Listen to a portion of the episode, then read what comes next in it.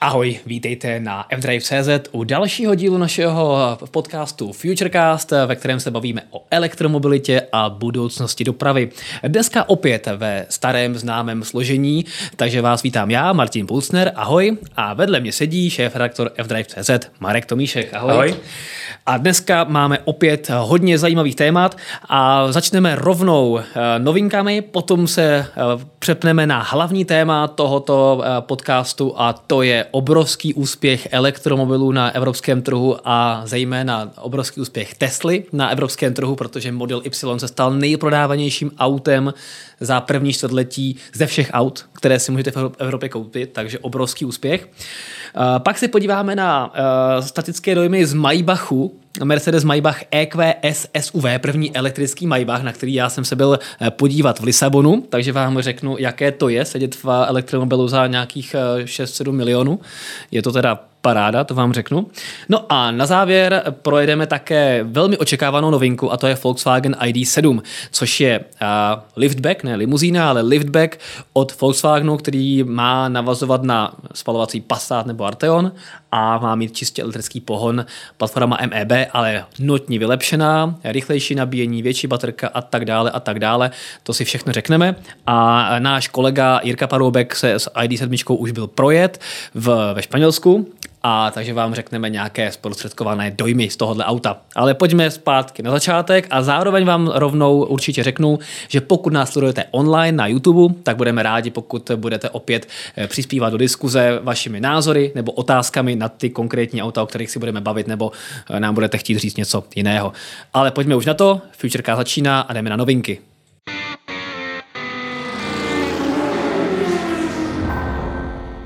Tak, eh, máme tady čtyři hlavní novinky, ale já ještě než tady uh, řeknu ty, co máme tady napsané, tak si vypíchnu jednu svojí, uh, protože ty víš, že mám rád nabíjení, takže mi nemohlo ujít pozornosti mé, že štafetu nejvýkonnější stanice v Česku už nedrží a přebírá od Ionity Čes. Už nedrží hmm. Ionity, ale je to Čes i když jenom o 10 kW. Zatímco Ionity má na všech stanicích 350 kW, tak ČES v Mladé Boleslavi v novém nabíjecím hubu u Olympie spustil jednu stanici s 360 kW. Což ty máš rád, že u obchodního centra je 360 jo, no, kW. To, to, je... to je úplně super. To je super lokalita. Říkal jsem že tě to potěší, ale neboj Marku, máš tam i dalších 6 stanic s výkonem 50 kW, a mají i 22 kW AC, takže kdo chce nabíjet pomalu, tak se tam samozřejmě nabije. To samozřejmě jo, ale přece jenom ta 360 kW, když ty, ty minuty, co tím ušetřím, tak, tak ztratím tím, že budu zajíždět k obchodnímu centru, takže si myslím, že to není úplně nejšťastnější eh, umístění té stanice, ale hod občas se ty UFCčka takhle. A každopádně, co se týče toho, co tě naopak potěší, já jsem to teďka poslal do našeho telegramu, takže se můžeš Petře podívat a můžeš tam případně pustit, pokud, eh, pokud to zvládneš. Každopádně pokud ne, tak eh, máme také připravovanou novou velkou nabíjecí stanici u Fashion Areny v Praze od Préčka tentokrát. Tam už teďka je 150 kW hmm. nabíječka, ale protože uh, ty máš rád to pomalé nabíjení, uh, já taky, když se někam přijede, tak se při nákupu může pomalu nabít, tak Pre tam chystá 20 takovýchhle nabíjecích sloupků v obchodním centru a to je přesně tak, jak by to mělo vypadat, tak to známe jo. třeba z Norska a tak podobně. Tohle, tohle každopádně chválím, protože tak takhle, takhle by to mělo u obchodních center vypadat. Ukážu na kameře, jo. Podívejte, sloupek, sloupek. jo, okay. ne, ale jako takhle, takhle by to za mě u těch obchodních center mělo vypadat a ty UFCčka by měly být právě co nejblíž k hlavním tahům, protože když si jíždím třeba k té fashion aréně, tak eh, ztratím minimálně 5-6 minut tím sjetím a potom, potom zase najetím zpátky, takže, takže vlastně nějakých 12 minut, třeba 10-12 minut ztratím hmm. jenom tím sjetím a, a najetím, čímž vlastně jsem přišel o tu výhodu toho UFCčka. Takže, takže podle mě ideální rozmístění je co nejvíc nabíjecích bodů, protože už se stává, že i když je u obchodního centra třeba 4-5 nabíjecích bodů, tak jsou všechny plný. Takže co nejvíc nabíjecích bodů a podle mě 22 kW bohatě stačí. Proto tě ale tím pádem asi baví ta a potěšila tě ta lokalita v Mladé Boleslavě, protože to je hnedka u sjezdu z dálnice. To je tady velmi Jo, je to, je to u sjezdu z dálnice, Takže to ale je dobrý. Do tebe. je to lepší, ale to lepší. při u, čer, u čerpací stanice třeba nebo u rychlého občerstvení je to lepší lokalita. No. Rozumím. Takže to jsem si neodpustil moje nabíjecí okénko. A, Jenom, ano. jenom taková otázka. No. Který auto vlastně dokáže využít těch 360 kW? Uh, Rimac Nevera. No, ten, ten mě právě napadnul, a ten tady asi zatím žádný nejezdí v Česku. Těch tady moc nemáme. ale Těch tady moc nemáme. Z těch, co, to dokáže, co tady reálně jezdí, tak asi žádný. Asi žádný. Možná- Viděl jsem Lucid Air, že na Ionity tahal něco přes 300 kW, hmm. nějakých 310 jsem viděl nejvyšší výkon, ale z těch, co tady jezdí, tak opravdu jediný Rimac, no. Takže bychom si měli půjčit v Chorvatsku jedno, jedno, hezk, jedno hezkou neveru A, a vyzkoušet. Vyzkoušet to. Martine, jak rychle se nabíjel ten Citroen, co tam u toho stál? Uh, Velmi rychle. To je uh, náš Citroen, uh, který máme v redakci na dlouhodobý test. Má ho Láďa Čermák a ten se dokáže nabíjet maximálním výkladem 100 kW, což je docela pěkný na auto s takhle malou baterkou, takže tam nejvíc 100 kW, takže se tato stanice ani nezapotila. Je zajímavé, že to je teda typ ABB, který ještě teda 360, který ještě v Česku nemáme. Je to zcela nový typ, eh, na který ještě elektromobilisté v Česku nemohli narazit, takže si tímhletím Čes i eh, testuje novou technologii. Mě docela vlastně i zajímá, co se tam v budoucnu bude moct nabíjet, protože třeba Kia, Hyundai, eh, koncern HMG připrav, má na té platformě, kterou používají, udává, že maximální bude 350, hmm. což odpovídá Ionity, takže vlastně těch 10 kW navíc No asi, ono, eh, je to i tím, asi že... jenom ten Rimac využije. Tak, ale zase ta stanice má dva kabely, dva hmm. CCS-kové kabely, takže ta stanice sama o sobě umí rozdělovat výkon, takže když tam prostě přijede auto, které se nabíjí 200 kW, tak další auto se může nabíjet ještě dalšími 160 kW, hmm. a takže Jo. to nabíjení eh, dává smysl a to rozdělení výkonu eh, se bude hodit To potom jo. a zbytek aut může jezdit na ty 50. Hmm. No, každopádně, pojďme na automobilové novinky. První, samozřejmě velký, velmi očekávaná věc je tedy představení Volkswagenu ID7. O tom se představím, eh, pobavíme ještě v závěru našeho podcastu, protože jsme si ho měli možnost projet. Eh, Jenom řeknu, že je to auto, které dorazí na trh už letos a v, ve variantě liftback a v příštím roce se můžeme těšit také na kombík. Je to auto, které má na délku zhruba 5 metrů, eh, to znamená, že to je opravdu alternativa spalovacího Passatu nebo Arteonu a je to auto, které je tedy postavené na platformě MEB, eh, na které eh, výjíždí většina nových Volkswagenů, eh, Škoda Enyaq, Cupra nebo třeba Audi Q4 e-tron, ale Volkswagen tu platformu vylepšil, máme tam nový motor, který je úspornější, hledavě výkonnější. A zároveň je díky tomu, že to auto je trochu delší, má i delší rozvor, tak je tam o několik modulů v baterii víc. A, nově je tedy baterka s větší kapacitou. Budeme tam mít tedy dvě eh, verze. Ta první 77 kWh, to je verze, kterou už známe ze současných eh, IDček nebo ze současných automobilů s MEB platformou, ale nová větší baterie bude mít kapacitu 86 kWh a ta nabídne eh, dojezd až 700 km VLTP. Já jsem viděl nějaké předběžné testy a také eh, vzhledem k tomu, jak s náma, jak, jak eh, jezdil Jirka s tím tím autem, tak eh, tam si myslím, že se na tyhle ty hodnoty samozřejmě asi nedostaneme úplně, ale to auto je hodně úsporné, ale o tom se pobavíme potom. A ještě eh, se také podařilo zvýšit nabíjecí výkon až na 200 kW uh, u, uh, u MEB platformy, což je vlastně naroveň těch nejvýkonnějších luxusních aut. Připomenu, že MEB má pořád 400 V architekturu, takže ale ID7 se bude moct eh, nabíjet stejným výkonem jako třeba Mercedes EQS nebo BMW i7.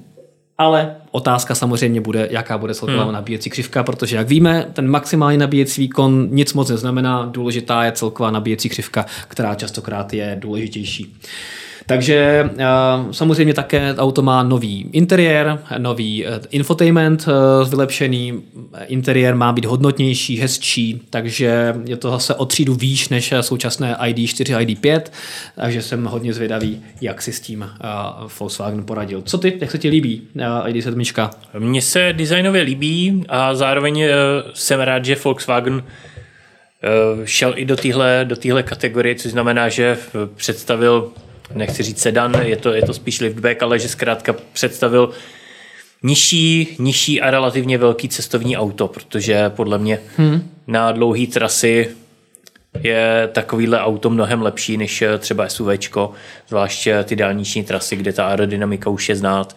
Takže, takže je super, že Volkswagen do nabídky přidává i liftback, Víme, že v příštím roce přijde i kombík mm-hmm. od ID7, takže podle mě je to super zpráva pro všechny, kteří častěji jezdí z uh, nějaký delší trasy po dálnici a chtějí elektromobil. Tak, já si určitě myslím, že ID7 v té verzi s větší baterkou eh, v klidem, s klidem eh, přeskočí těch 400 km reálného dálničního dojezdu, takže a, a třeba realita bude někde při kombinovaném provozu někde kolem 600 km, takže tam si myslím, že ty, ty výkony budou moc hmm. hezký. Takže uvidíme, uvidíme.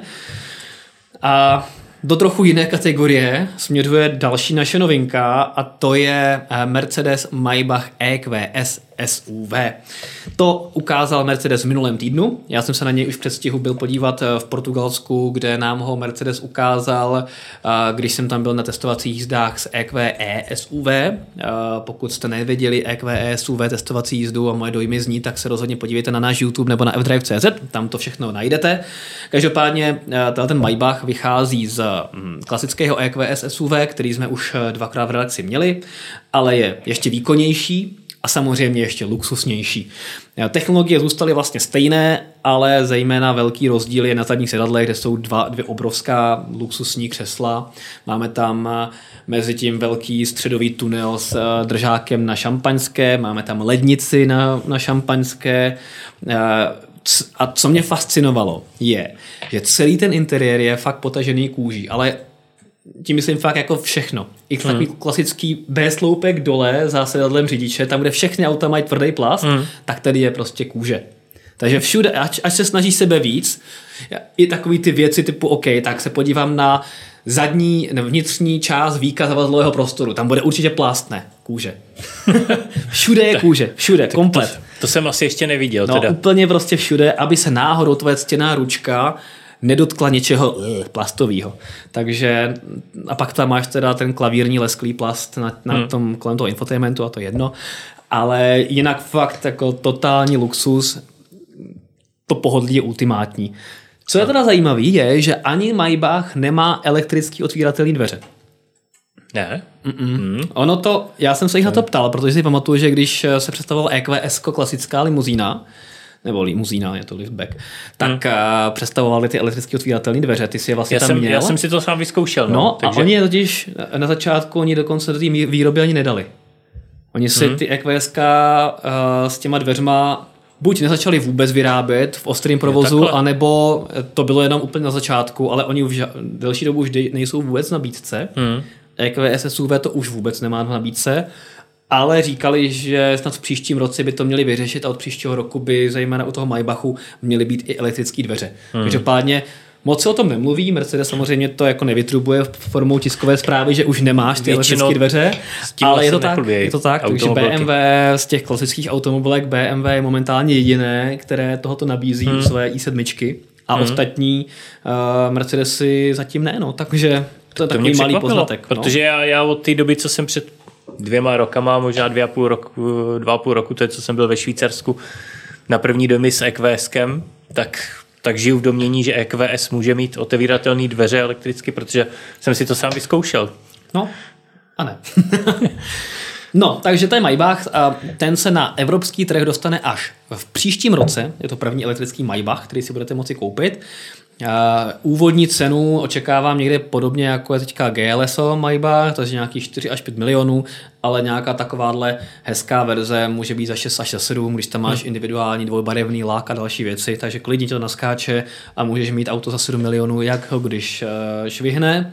No Martine, a... promiň, rychlej dotaz. Ano, Neměl ano. ID Bus otvíratelný zadní dveře elektronicky? No dobře, tak to je dodávka, no, tak nebo dodávka. Ano, posuvný dveře, asi nejenom ID Bus, já si hmm. myslím, že možná i uh, ta platforma, co má, no tak EQVčko, má určitě otvírací dveře elektricky, Uh, možná i platforma, co má, Podle... co má Toyota, Opel a tak. Podle mě Multivan to má taky, ale to Multivan... jsou ty posuvný, tam, no. tam je to něco jiného. Posuvný, posuvný jako z toho uh, vyřazuju, ale otvíratelný, kromě uh, Tesla Model X a hmm. BMW i7 momentálně teda o jiném autě, co by to mělo, nevím. Jestli vy víte a sledujete nás živě, tak dejte vědět. A... Takže prostě pokud máte rádi luxus, tak Maybach a pokud máte rádi opravdu mega luxus, tak ID Bus.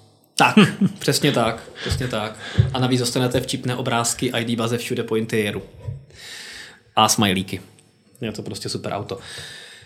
Každopádně, když jsme u té i7, tak rovnou tady máme další uh, věc a to je, že BMW představila nejvýkonnější uh, i7, která má 1100 Nm točivého momentu a 660 kW.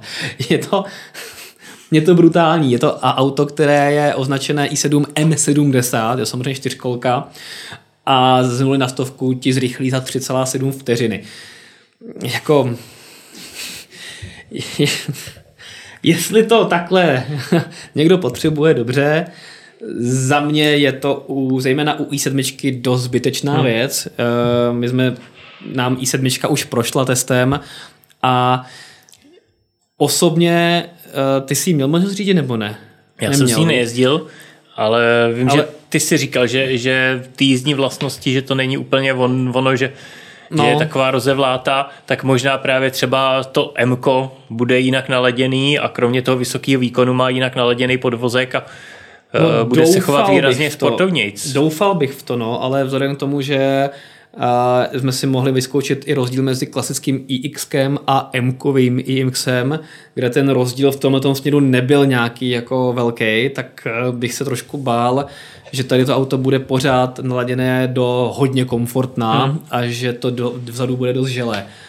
Ono to je vlastně dobře, tak tomu auto to sedí, takže mě spíš k tomu autu nesedí rvát tam jako takovýhle ohromný pohon. Samozřejmě v té přímce to bude brutál, ale nějakou sportovní jízdu, že by si s tím měl ambici jezdit, to úplně je ne, prostě je to hmm. luxusní limuzína. A Dobře, Audi teda A8 elektrickou ještě nemá, ale pokud bych srovnal Mercedes EQS a BMW i7, tak jako komfortem je i7 si myslím trochu víc a EQS je zase jakoby mnohem víc řidičské auto, hmm. které je jako v tomto směru, uh, že, že to auto je blíž tomu řidiči než i7. To každopádně, no.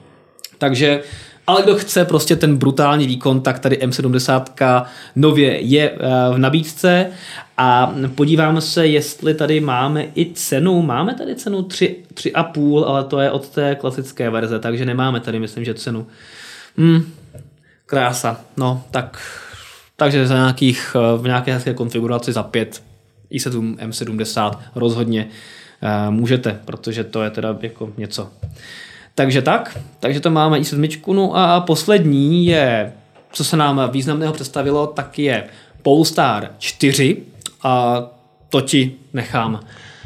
Tak uh, Polestar 4 je zajímavé auto, akorát pořád přemýšlím, jak bych nazval ten typ karoserie, protože je to na první pohled to vypadá jako liftback, nicméně je to trošku, ten, ten podvozek je trošku vyšší, takže bych to já nazval řekl, nějakým ti... crossoverem, něco mezi, mezi SUVčkem a liftbackem. Crossover kupé bez zadního okna. no, asi Crossover asi kupé dodávka. Proč Takže... tam není to zadní okno? To se asi většina lidí ptá, proč tam není to zadní okno. To se a... přiznám, že nevím. to asi neví ani sami design, ne, oni to říkali teda. Ale je to, je to prostě kvůli té aerodynamice prý. Mm. A Martin, jsi že... první člověk, který říká, že kamery jsou lepší než skutečný zrcátka, takže no, já bych se máš dost... kameru. Já bych se k tomu dostal právě. Jakože Já jsem se právě chtěl Marka zeptat, jestli by mu to vadilo, protože je to kvůli aerodynamice s tím, že ten eh, tvar toho eh, zádě toho auta je takový, že kdyby tam dali zadní okno, tak už by stejně v něm nic moc nebylo vidět, mm. takže se rozhodli ho tam nedat. Ale eh, za mě úplně v pohodě, když máš digitální zpětný zrcátko, tak, tak jako, hm, proč potřebuješ zadní okno v podstatě? A co si myslíš ty?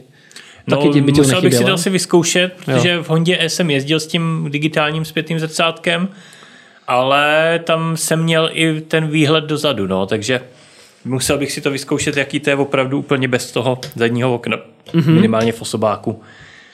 Každopádně to auto vypadá hezky, až na to, že to je takový nezvyklý bez toho zadního okna, to ze zadu to je takový zvláštní pohled, ale třeba si zvyknem. Mm-hmm. Uh, má to teďka to, co se představilo, což je long range verze, verze se zadním pohonem, ano. tak má 200 kW, 272 koní, eh, takže neoslní nějakým velkým výkonem, ale předpokládám, že přijdou další verze. Ale co je na tom zajímavé, je, že vlastně je vidět ten postupný odklon od eh, designu, designového stylu, stylu Volva. Protože zatímco Polestar 2 bylo auto, na který, když se spodíval, tak si v tom viděl jasně Volvo. Mm-hmm tak tady, tady na to, když se podívám, tak, tak už tam ty typické rysy Volva nevidím. No, Takže... už se to trošku odchyluje, to máš pravdu. Každopádně eh, víme, kdy má být eh, tato novinka na trhu, ne teda asi na našem, protože na našem trhu se oficiálně Polestary elektrické bohužel neprodávají. Doufám, že se to brzo změní, hmm. když teda vzhledem k procentu našich prodejů elektromobilů bych se toho úplně nebál, ale... Eh, měla by dorazit 2024, jak evropský trh, tak severoamerický, tak mm-hmm. azijsko-pacifický. Mm-hmm. V Evropě okolo 60 tisíc eur by měla startovat, mm-hmm. ale správně, jak jsi, jak jsi zmínil, což nějakých tady 1,4 milionů, ale jak jsi správně zmínil, tak co se týče českého trhu, tak to zatím nevypadá, že by se Polestar chystal hmm. do Česka. Nicméně e, jsou tady v Česku majitele Polestarů třeba dvojek, který si to auto nechali přivízt z Německa a podobně. Takže možnost, pokud se někomu bude líbit, musí si zajet k sousedům. Jasně. No, e, já se na Polestar 4 hodně těším a uvidíme, jak se, jak si povede na trhu. Samozřejmě Polestar je taková prémiovější značka, hmm. takže ta nikdy to nebyla značka zaměřená na masy, takže uvidíme. No a ještě než se dostaneme k tématu, tak si ještě odpustím poslední novinku, která je velmi čerstvá a to je zcela nový elektromobil, o kterém jsme právě teďka vydali na uh, uh, článek a je to Cupra Tavascan. A hmm. auto, který už jsme viděli vlastně na, ve frankfurtském autosalonu a jako koncept teďka se představil a je to v podstatě převlečená ID5 do agresivnějších Cupra tvarů, stejně jako Cupra Born, první elektromobil tohoto sub, subbrandu uh, Seatu je vlastně převlečená ID3, která je dynamičtější, má hezčí interiér, exteriér a tak podobně tak Tavascan je vlastně zase agresivnější, hezčí, hmm. agresivnější ID 4, potažmo ID 5. Takže Vypadá to pěkně, k dispozici budou dvě varianty. VZ, které bude čtyřkolka, bude mít 340 koní, zrychlení na stovku za 5,6 vteřin, no a základní bude mít 286 koní, bude to jenom za dokolka, což ale značí, že Tavascan už dostane do vínku právě ten nový motor z MEB platformy, který bude startovat také na ID7, hmm. ten výkonnější. A i ta zadokolka zrychlí na stovku za 6,8 vteřiny, takže to už teda nebude nějak super dynamické, ale zase to bude o to úspornější, si myslím. Každopádně, kdo bude chtít jakoby pěkně dynamickou Kupru, tak to VZ 340 koní si myslím, že pojede moc pěkně. Hmm. Takže uh, Tavascan uh, může být pěkný, má samozřejmě klasickou MEB platformu, takže 77 kWh baterku, uh, adaptivní tlumiče, všechny ty věci, které z Cupry známe. No a na trh by měl dorazit ještě tento rok, takže jsem zvědavý, kdy se reálně dodávky rozběhnou. Takže to máme nový Tavascan. Mně se teda musím říct, hodně, hodně líbí designově. Co, co tobě? Vybral by si Tavascan spíš nebo, nebo třeba ID5? E, za mě určitě Tavascan, Fakt? protože okay. já mám, já mám rád tyhle ty ostřejší tvary. Hmm. ID5 se zas tak výrazně neliší designově od ID3, ID a už vůbec ID4.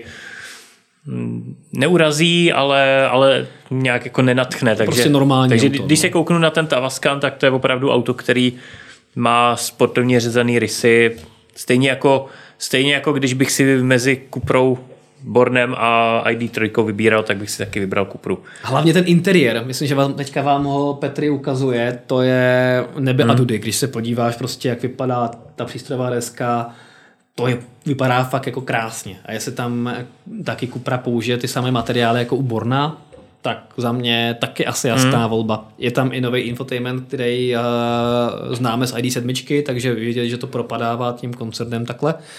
Takže super, za mě Tavascan může být zajímavý, eh, zajímavý obohacení nabídky, i když se samozřejmě asi jich neprodá úplně moc. Vidíme ostatně na prodejích eh, ID3 versus Born, že ID3 se podá, prodává po deseti tisících a Born spíš po jednotkách tisíc, ale proč ne? Pro někoho to může být právě zajímavější alternativa, že nechce být příliš tuctový. Auto se stejnou technikou, jak se zmínil, i ten interiér dělá hodně a ty Volkswageny ID mají ten interiér takový nejjednodušší. Myslím si, že asi nejví, nejpovedenější interiér má ID Bus z, celkově z Volkswagenu. Mm-hmm. Takže To je tvůj oblíbený, viď? je to tak, no, ale teda Kdyby, ne, ne kdyby se náhodou nevšimli, že má Marek rád ID Bus, já osobně taky teda, tak uh, vám to takhle tady říkám. Ale, ale jako interiér ID bazu těch vyšších výbavách, když je to ten světlý interiér hezký v, v, v tom provedení hezkým, tak se mi, tak se mi fakt líbí. Mm-hmm. Je takový zajímavější.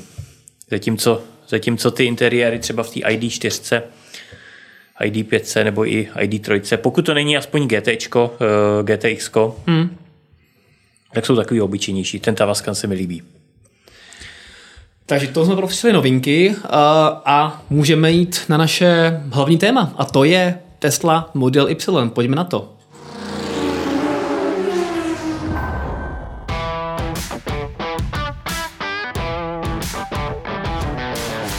Obrovský úspěch elektromobilů eh, jsme zaznamenali v prvním čtvrtletí letošního roku, kdy na evropském trhu se nejprodávanějším autem bez ohledu na ty pohonu stal právě elektromobil a to ostatně je rovnou Tesla Model Y.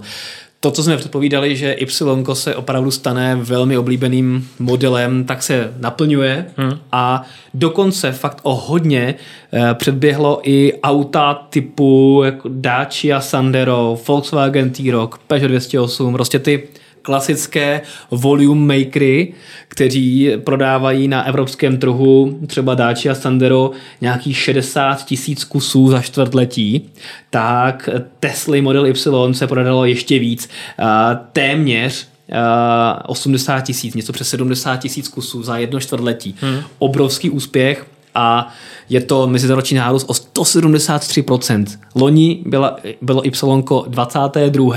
teďka je první. Co na to říkáš? Jako je, je to super úspěch a je tam vidět, eh, že ta cenová politika, kterou se Tesla před pár měsíci nastavila, tak eh, nese ovoce. Mm-hmm. A vlastně Tesla se tím povedla podle mě cenová parita mezi eh, elektromobilem a spalovacím autem v téhle kategorii, protože tak.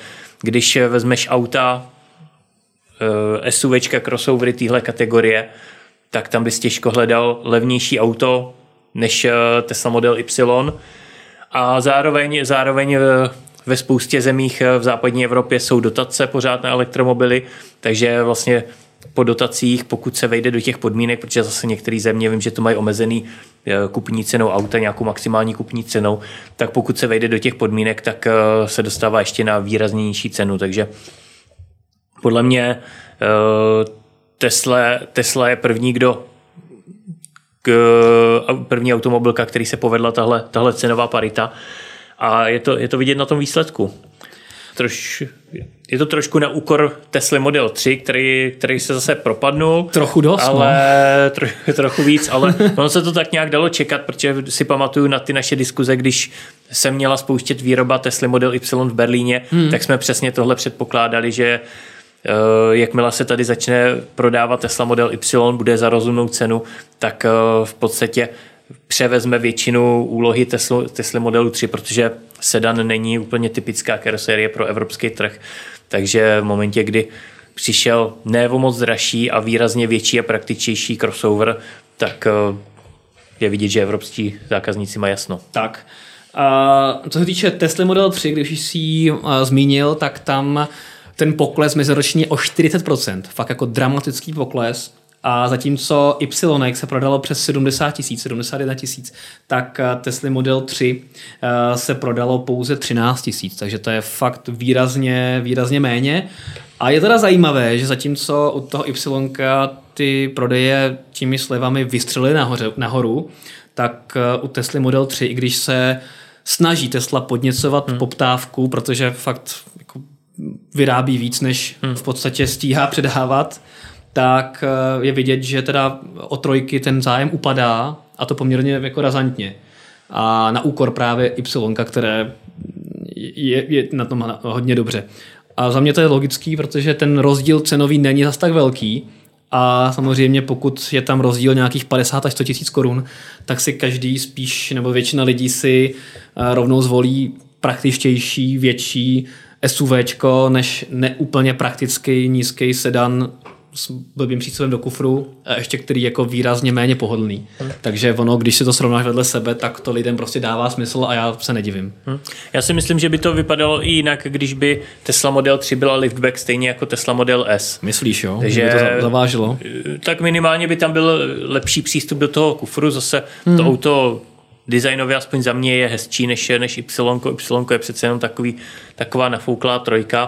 Ta, ta trojka se mi líbí víc, ale, ale podle mě jako u většiny lidí rozhod, rozhoduje ta praktičnost a ta, ta je neodiskutovatelná. Jasně, já tady uh, do Futurecast chatu teda pošlu ještě uh, jeden, jeden, uh, jednu tabulku, abychom se podívali na další rekordmany. A, a to je uh, na dalších příčkách je na třetím a čtvrtém místě je ID3 a ID4. ID3 meziročně plus 105%, což uh, i vypadá, že se podařilo Volkswagenu vyřešit ty problémy s dodavatelským řetězcem, který měli loni, hmm. a kdy, kdy ten covid eh, zaúřadoval hodně a ID4 plus 52%, takže celkově tyhle ty dvě auta mají přes 30 tisíc prodaných kusů. A na pátém místě z elektromobilu je Dacia Spring, 14 eh, 000 kusů, taky eh, o více než 50% nárůst. Eh, docela mě hodně překvapilo Volvo XC40 Recharge plus 173%, což je úplně stejně nárůst jako u Tesla Model Y. Těch se přidalo 13 000 kusů a potom je Fiat 500. Pak je Peugeot E208 a nová automobilka, relativně na novém, na evropském trhu MG hmm. se svým uh, hatchbackem MG4 zaznamenala rovnou 12 tisíc registrací za čtvrtletí, což je deváté místo mezi všemi elektromobily. Hmm. Předběhla třeba Renault a s, s Meganem z 10 tisíci kusy. Takže je vidět, že se nám pomalu ty čínské značky začínají probojovávat směrem nahoru a my e, ostatně čtyřku si budeme moci projet příští týden a já jsem na ní hodně zvědavý, protože hmm. to je, si myslím, že bude velký konkurent třeba právě pro ID3 od Volkswagenu a zatím to vypadá velmi zajímavě. Uh, abychom to ale celé ty čísla dali do nějakého jen, kontextu. No, povídej. Jenom, jenom bych tomu ještě zmínil, že tam je vidět ten obrovský náskok té Tesly modelu Y, protože vlastně první dvě jsou Tesly, model Y, model 3 ale obrovský rozdíl v počtech 71 tisíc ku 19 tisícům a vlastně, Přesně když tak. se podívám na uh, tabulku všech, eh, všech osobních aut, tak. tak tam vlastně v té první desít, v první dvacítce dokonce nevidím elektromobil. Přesně tak. S výjimkou, s výjimkou teda Peugeotu 208, protože ten tam je jako Peugeot 208 a podle mě se pod tím skrývá i E208, hmm. ale ta tvoří jenom určitou část toho a to je vlastně celkově 208 všechny motorizace 208 dohromady jsou na čtvrtém místě. Tak. Ale, ale jinak vlastně v první dvacítce je pouze jediný elektromobil a to je Tesla Model Y a to dokonce na prvním místě, takže tam je vidět ten obrovský obrovský náskok, který, který v tuhle chvíli Tesla má. Tak. Krom toho, že teda drží první dvě příčky i mezi elektromobilama. Na druhou stranu, abychom to dali do nějakého kontextu, tak sice Tesla má prvenství v tom jednom modelu. Na druhou stranu, pokud se podíváme na to, kolik celkově prodává aut, tak je to stále poměrně nízké číslo a je teprve až na 16. místě. A například Tesla prodala za první čtvrtletí v Evropě 93 tisíc aut, a Volkswagen 332 tisíc, nárůst o 25%. Jo? To jsou samozřejmě spalováky i hybridy, i elektromobily. Toyota 220 tisíc. Všechny tyhle ty automobilky jsou daleko, daleko před Teslou a pokud se spočítá dohromady koncern Volkswagen, tak tam jsou, tak hmm. to je někde úplně jinde. To, to je Takže pravda. sice jako Tesla má jeden model, který to vyhrál, ale v těch celkových objemech je Tesla stále jako úplně dole uh, u značek typu, eh, kde to je, Nissan, Volvo a uh, Mazda. Jo? Hmm. Takže tam uh, dokonce i Fiat nebo Citroën mají jako víc. Takže v těch celkových objemech to není zas tak nic ohromného, ale stále je to obrovský úspěch, že prostě ten jeden model to dokázal tak vytrhnout. Na druhou stranu bohužel je vidět na globálních prodejích, že Tesla Model X a Tesla Model S jsou prostě, když to řeknu, takhle jako propadáky. Vyrobilo se jich 20 tisíc kusů, povedlo se jich prodat jenom 10 tisíc kusů, jsou to auta, která jsou poměrně drahá, ale i v té svojí kategorii se jich prodává tak strašně málo proti konkurenci, že tam je vidět, že uh, to už nemá ten, tu zajímavost pro lidi a je to opravdu jako, jako níž, níž auto a lidi si spíš, když už chtějí takhle drahý elektromobil, kupují jiné značky a je vidět, že Tesla se postupně posouvá do toho, hmm. tam, kde chtěla být, zpřístupňovat tu elektromobilitu masám, být tím dostupným elektromobilem jednoduchým, ale dostupným, výborný poměr ceny a výbavy a dělá si nádhernou půdu pro to, aby když přijde Tesla Model 2, nebo jak se bude jmenovat ten hmm. nový levný model, tak potom doufám, ten celý ten trh úplně zboří. Hmm. Jo, je to tak, ale já si myslím, že to ani není cíl Tesly prodávat ve velkých počtech eh, Model S a Model X, že to zkrátka jsou auta, který má jako nabídku pro ty, kteří chtějí něco výrazně víc, zvlášť když chtějí, pokud chtějí třeba pléda, a a nechává si za to zaplatit, tak aby nějakým, nějakým způsobem vyvážela tu tak. poptávku, rozdělila to tam, tam, kam chce, aby se primárně prodávaly ty trojky a Y. Akorát u té trojky se to tak úplně nedaří, protože zkrátka Evropani mm. chtějí spíš eh, Y. Tady u Tesly Model 3 se v letošním roce čeká facelift. I Tesla se stává tou tradiční automobilkou, kdy prostě jednou za čas mm, ukazuje facelift. Eh, S, X bylo hmm. faceliftované teďka nedávno, trojka, stejně jako ostatní tradiční automobilky, taky Tesla teďka udělá facelift trojky, kdy se změní exteriér, možná trochu interiér, změní se technika a mělo by to pomoct těm upadajícím prodejům. Hmm. Tak uvidíme, uvidíme, jak si Tesla eh, na evropském trhu s trojkou povede. Eh, je třeba možné, že lidi někteří trošku jakoby čekají. Teď, teď eh, jsem to chtěl říct, co no, bude? Že, že i to je, to je možná ten faktor, proč ta trojka se propadla, protože hmm. uh, už se nějakou dobu šušká o tom faceliftu a uh, lidí, kteří mají trojku, je už poměrně dost. Takže kdo, kdo ji nemá a třeba u ní uvažuje, tak si říká, tak už, tak už já, se rovnou tu novější. a já bych počkal taky.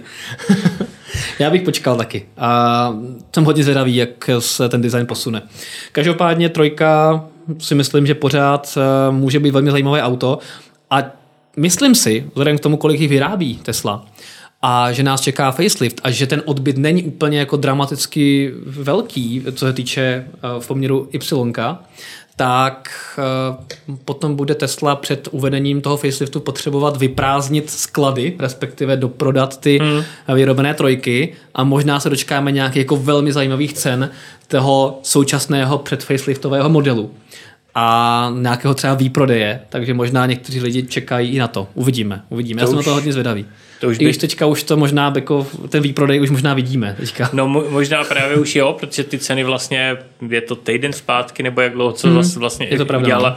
Tesla ještě jedno kolo slev, takže podle mě tam už prostor není, ale třeba, třeba tam Tesla ještě má prostor, no to už potom by se dostával Model 3 v podstatě opravdu na úroveň průměrný Octavie mm. nový. Každopádně velký úspěch a jsem zvědavý, jak bude vypadat Q2 a celý letošní rok. berlínská Gigafactory postupně stále nabíhá ta výroba, takže teďka ta produkce činí nějakých 5000 aut za týden, ale Tesla cílí až na 10 tisíc takže jsem hodně zvědavý, jak se to pohne a třeba se Y stane i nejprodávanějším autem za celý letošní rok. A Uvidíme. to by bylo super, kdyby to byl elektromobil.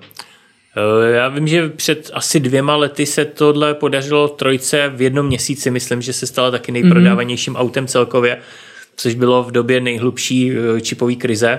Tak. Kdy, kdy vlastně tradiční automobilky neměly auta a Tesla byla jediná, kdo, kdo dokázal nabídnout nový auto.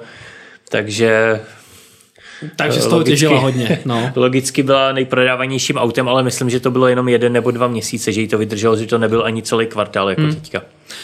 No, velké, velké věci se tady dějí, velké věci se tady dějí a tradiční automobilky se musí mít na pozoru. Takže uvidíme, jak na to ostatní zareagují a, a kde budou potom čísla Tesly na konci roku. Tak jo, tím jsme probrali téma. Uh, jestli k tomu někdo něco má, tak Petře máš slovo, pokud ne, uh, můžeme jít, můžeme jít dál. Jiří co pak píše, že si myslí, že Tesla 3 trpí očekávaným novým typem, který má mít stejný kufr jako Tesla Y. Uh, nový kufr nevím, uh, že by to měl být ten liftback, jak, jak říkáš, jo. no, nevím, no.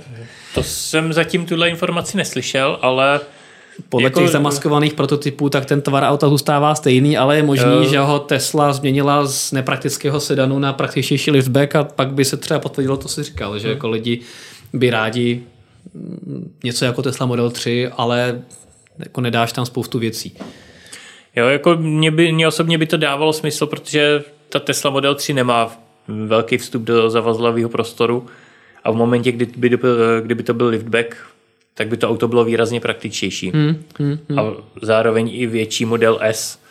Trojka je, co si bude povídat, zmenšený S designově, tak eh, větší model S má taky, je to taky liftback od začátku.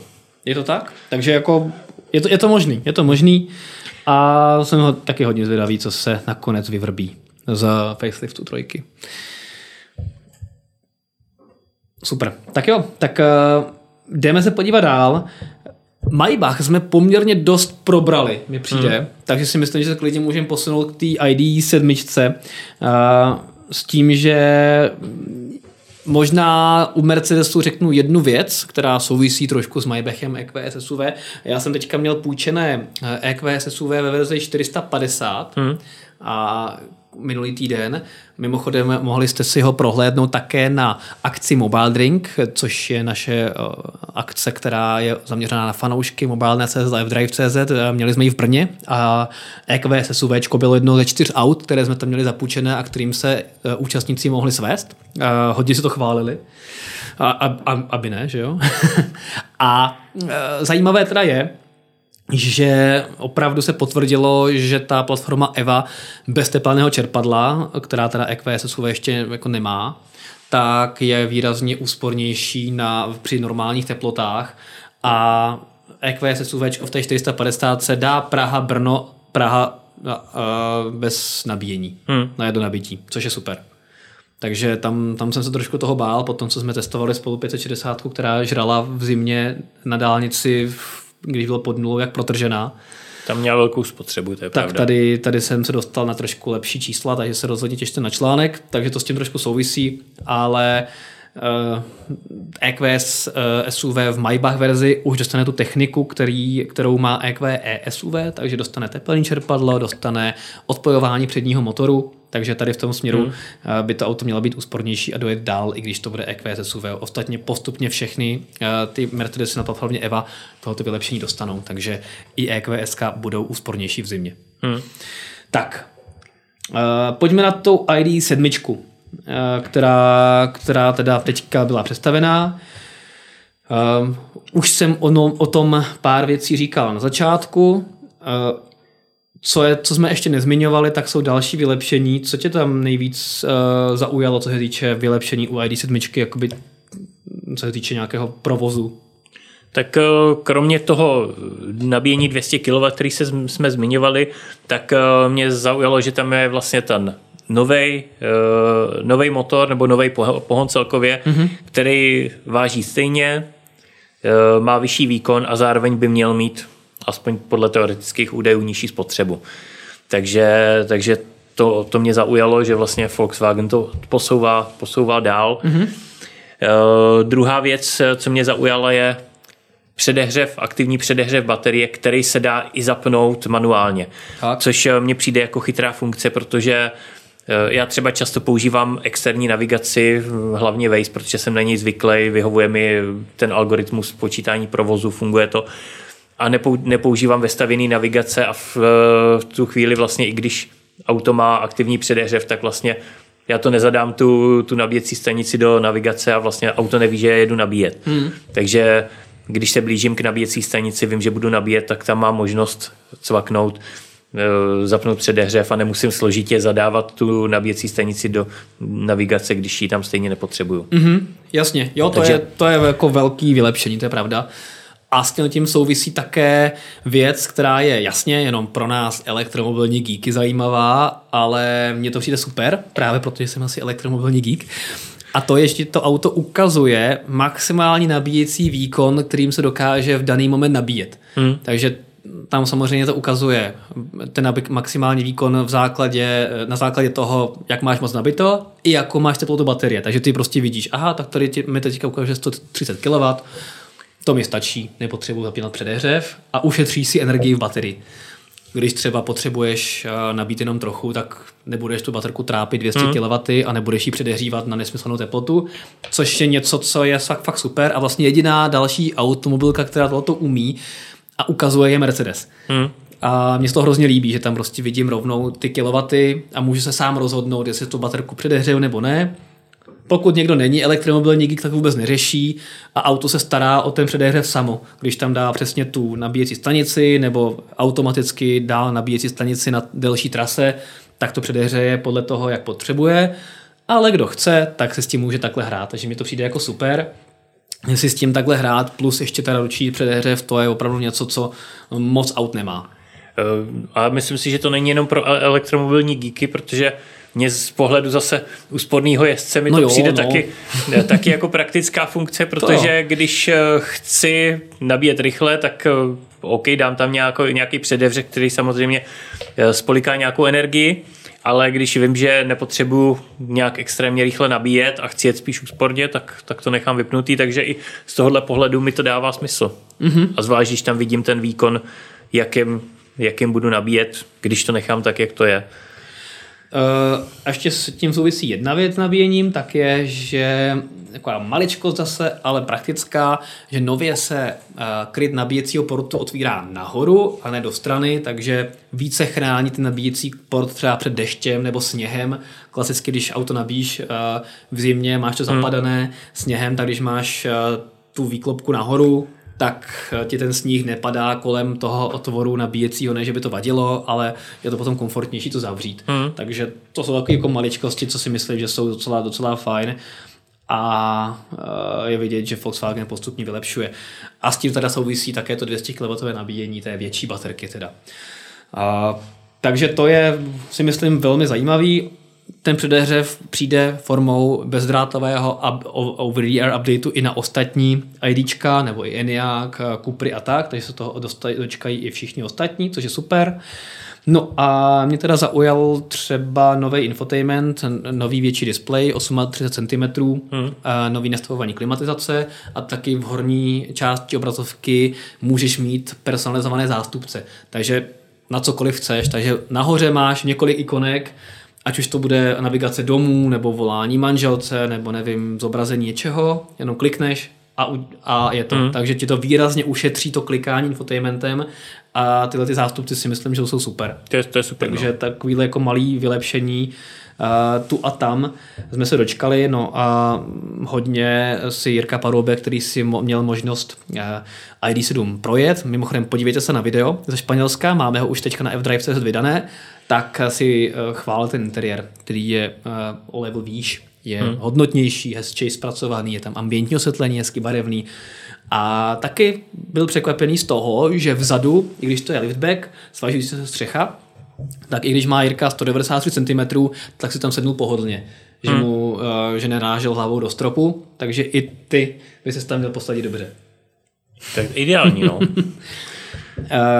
Já jsem teda osobně nejvíc vědavý na dojezd, tam zatím úplně nevíme, ale uh, Jirka s tím jezdil za nějakých 17 kWh na 100 km kombinovaný okruh, takže to, to nám dává zhruba nějakých jako fakt 500 až 600 km reálného dojezdu. To mi přijde jako pěkný. A uh, taky jsem hodně zvědavý na samozřejmě verzi kombik. Kombik, která by se měla jmenovat Shooting Break, myslím, hmm. ale to se dočkáme až v příštím roce. Takže ID7 si myslím, že bude hodně zajímavá uh, věc. Nevím úplně, jak, uh, nebo takhle, ještě zásadní věc. Uh, Volkswagen sice neřekl cenovku, ale Štěpán Řehák, který je právě v PR týmu Volkswagenu globálního, tak řekl, že bude velmi příznivá a že bude základ bude pod 55 tisíc euro.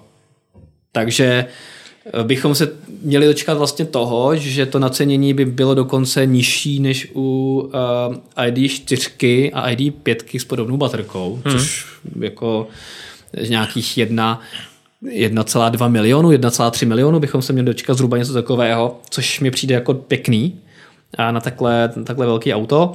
A uvidíme, jak si Volkswagen s takovou cenovkou povede a jaká bude ta základní výbava za takovou cenu. Hmm. Hlavně to je samozřejmě zajímavý potom sledovat srovnání třeba s Passatem a tak. Úplně je to vlastně trošku o třídu větší auto než Tesla Model 3, proti které to ale taky cílí, protože nic jiného Volkswagen v, tom, v té kategorii nemá. Má ID3, která je ale hatchback, to je jako menší auto. ID7 je zase větší auto, takže ID3 bude, teda ID3, uh, trojka Tesla je pořád uh, někde mezi nima, ale uvidíme, jak si povede cenově. No. Já bych, já bych řekl, že to je skoro o dvě třídy vě, větší, no, že... No, ale, no, no, no tak o třídu. Ona o třídu tes, asi, jako no. vevnitř, hmm. ve, Tesla vevnitř je uh, hodně prostorný auto, uh, trojka má přední kufr, což ID7 nemá, hmm, to takže pravda. toho vnitřního prostoru si myslím, že i trojka má hodně. Ale ten dojezd třeba u té Tesla Model 3 bude asi ve finále horší, protože uh, bude mít menší baterku. Takže hmm. uvidíme. Každopádně to je ID7. Jestli vás k ní něco zajímá, tak se ptejte. A, a případně pokud ne, a Petr se tady natahuje, tak asi jo.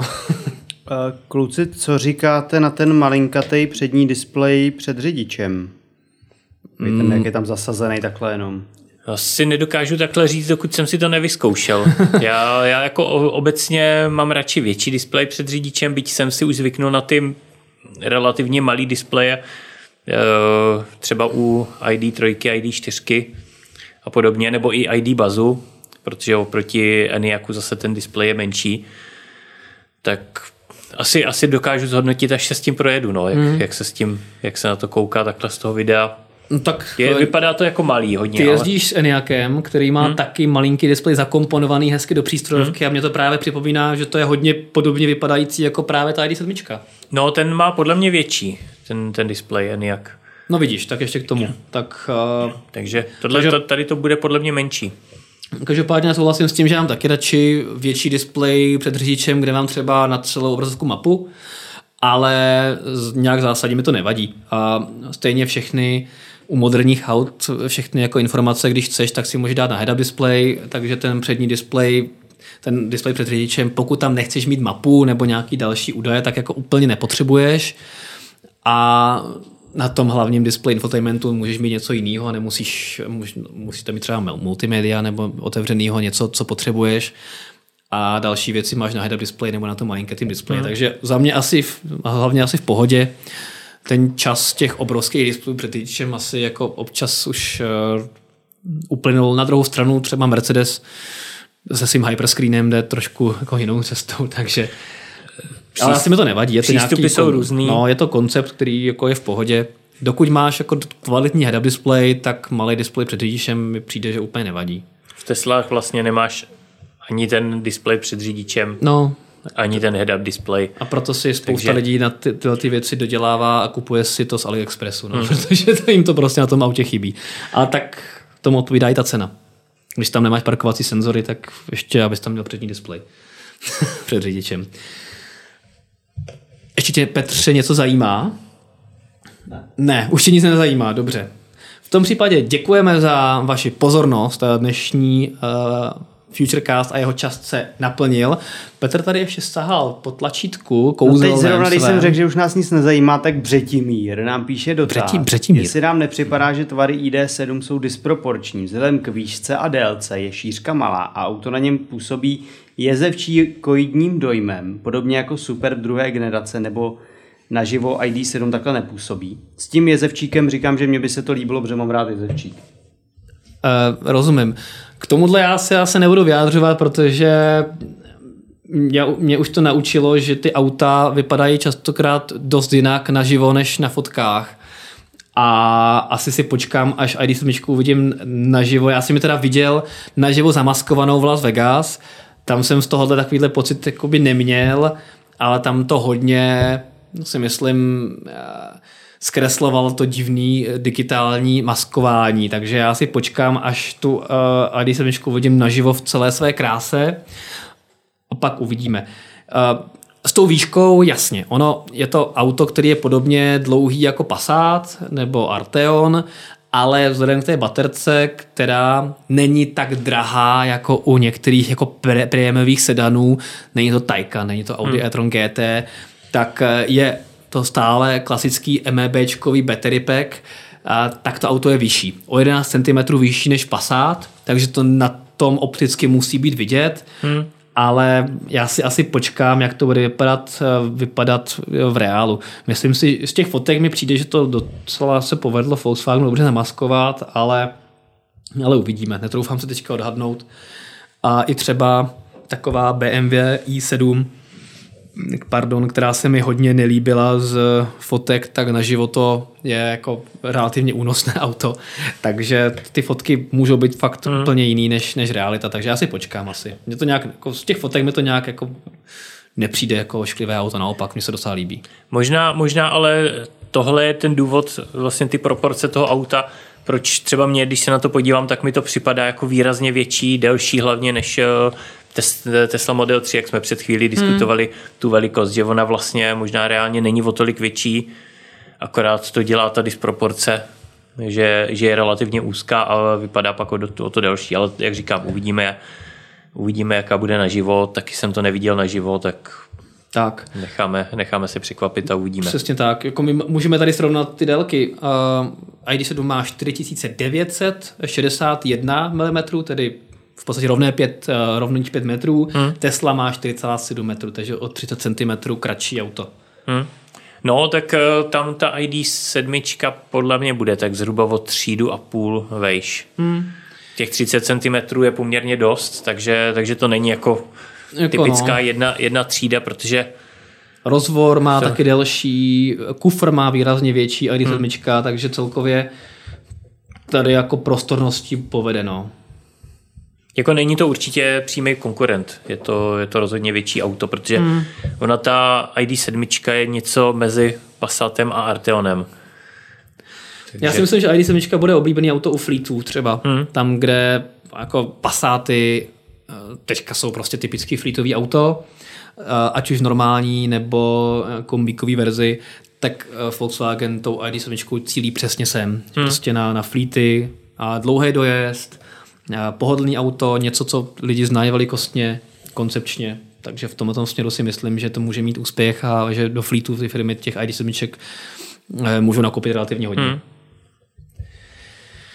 Tak jo, tak děkujeme za dotazy, děkujeme za eh, vaše postřehy, eh, za vaši pozornost témata dnešního Futurecastu se naplnily a jenom připomenu, že Futurecast můžete sledovat na všech našich podcastových platformách. Najdete nás třeba i na Spotify, kde budeme rádi za pozitivní hodnocení. Budeme rádi za odběr F-Drive.cz na YouTube. Pokud nechcete, aby vám další Futurecast nebo naše testy unikly, tak, tak rozhodně učinte. No a já už se s vámi jenom rozloučím. Děkuji moc a budu se těšit za další dva týdny u dalšího Futurecastu. Ahoj. Ahoj.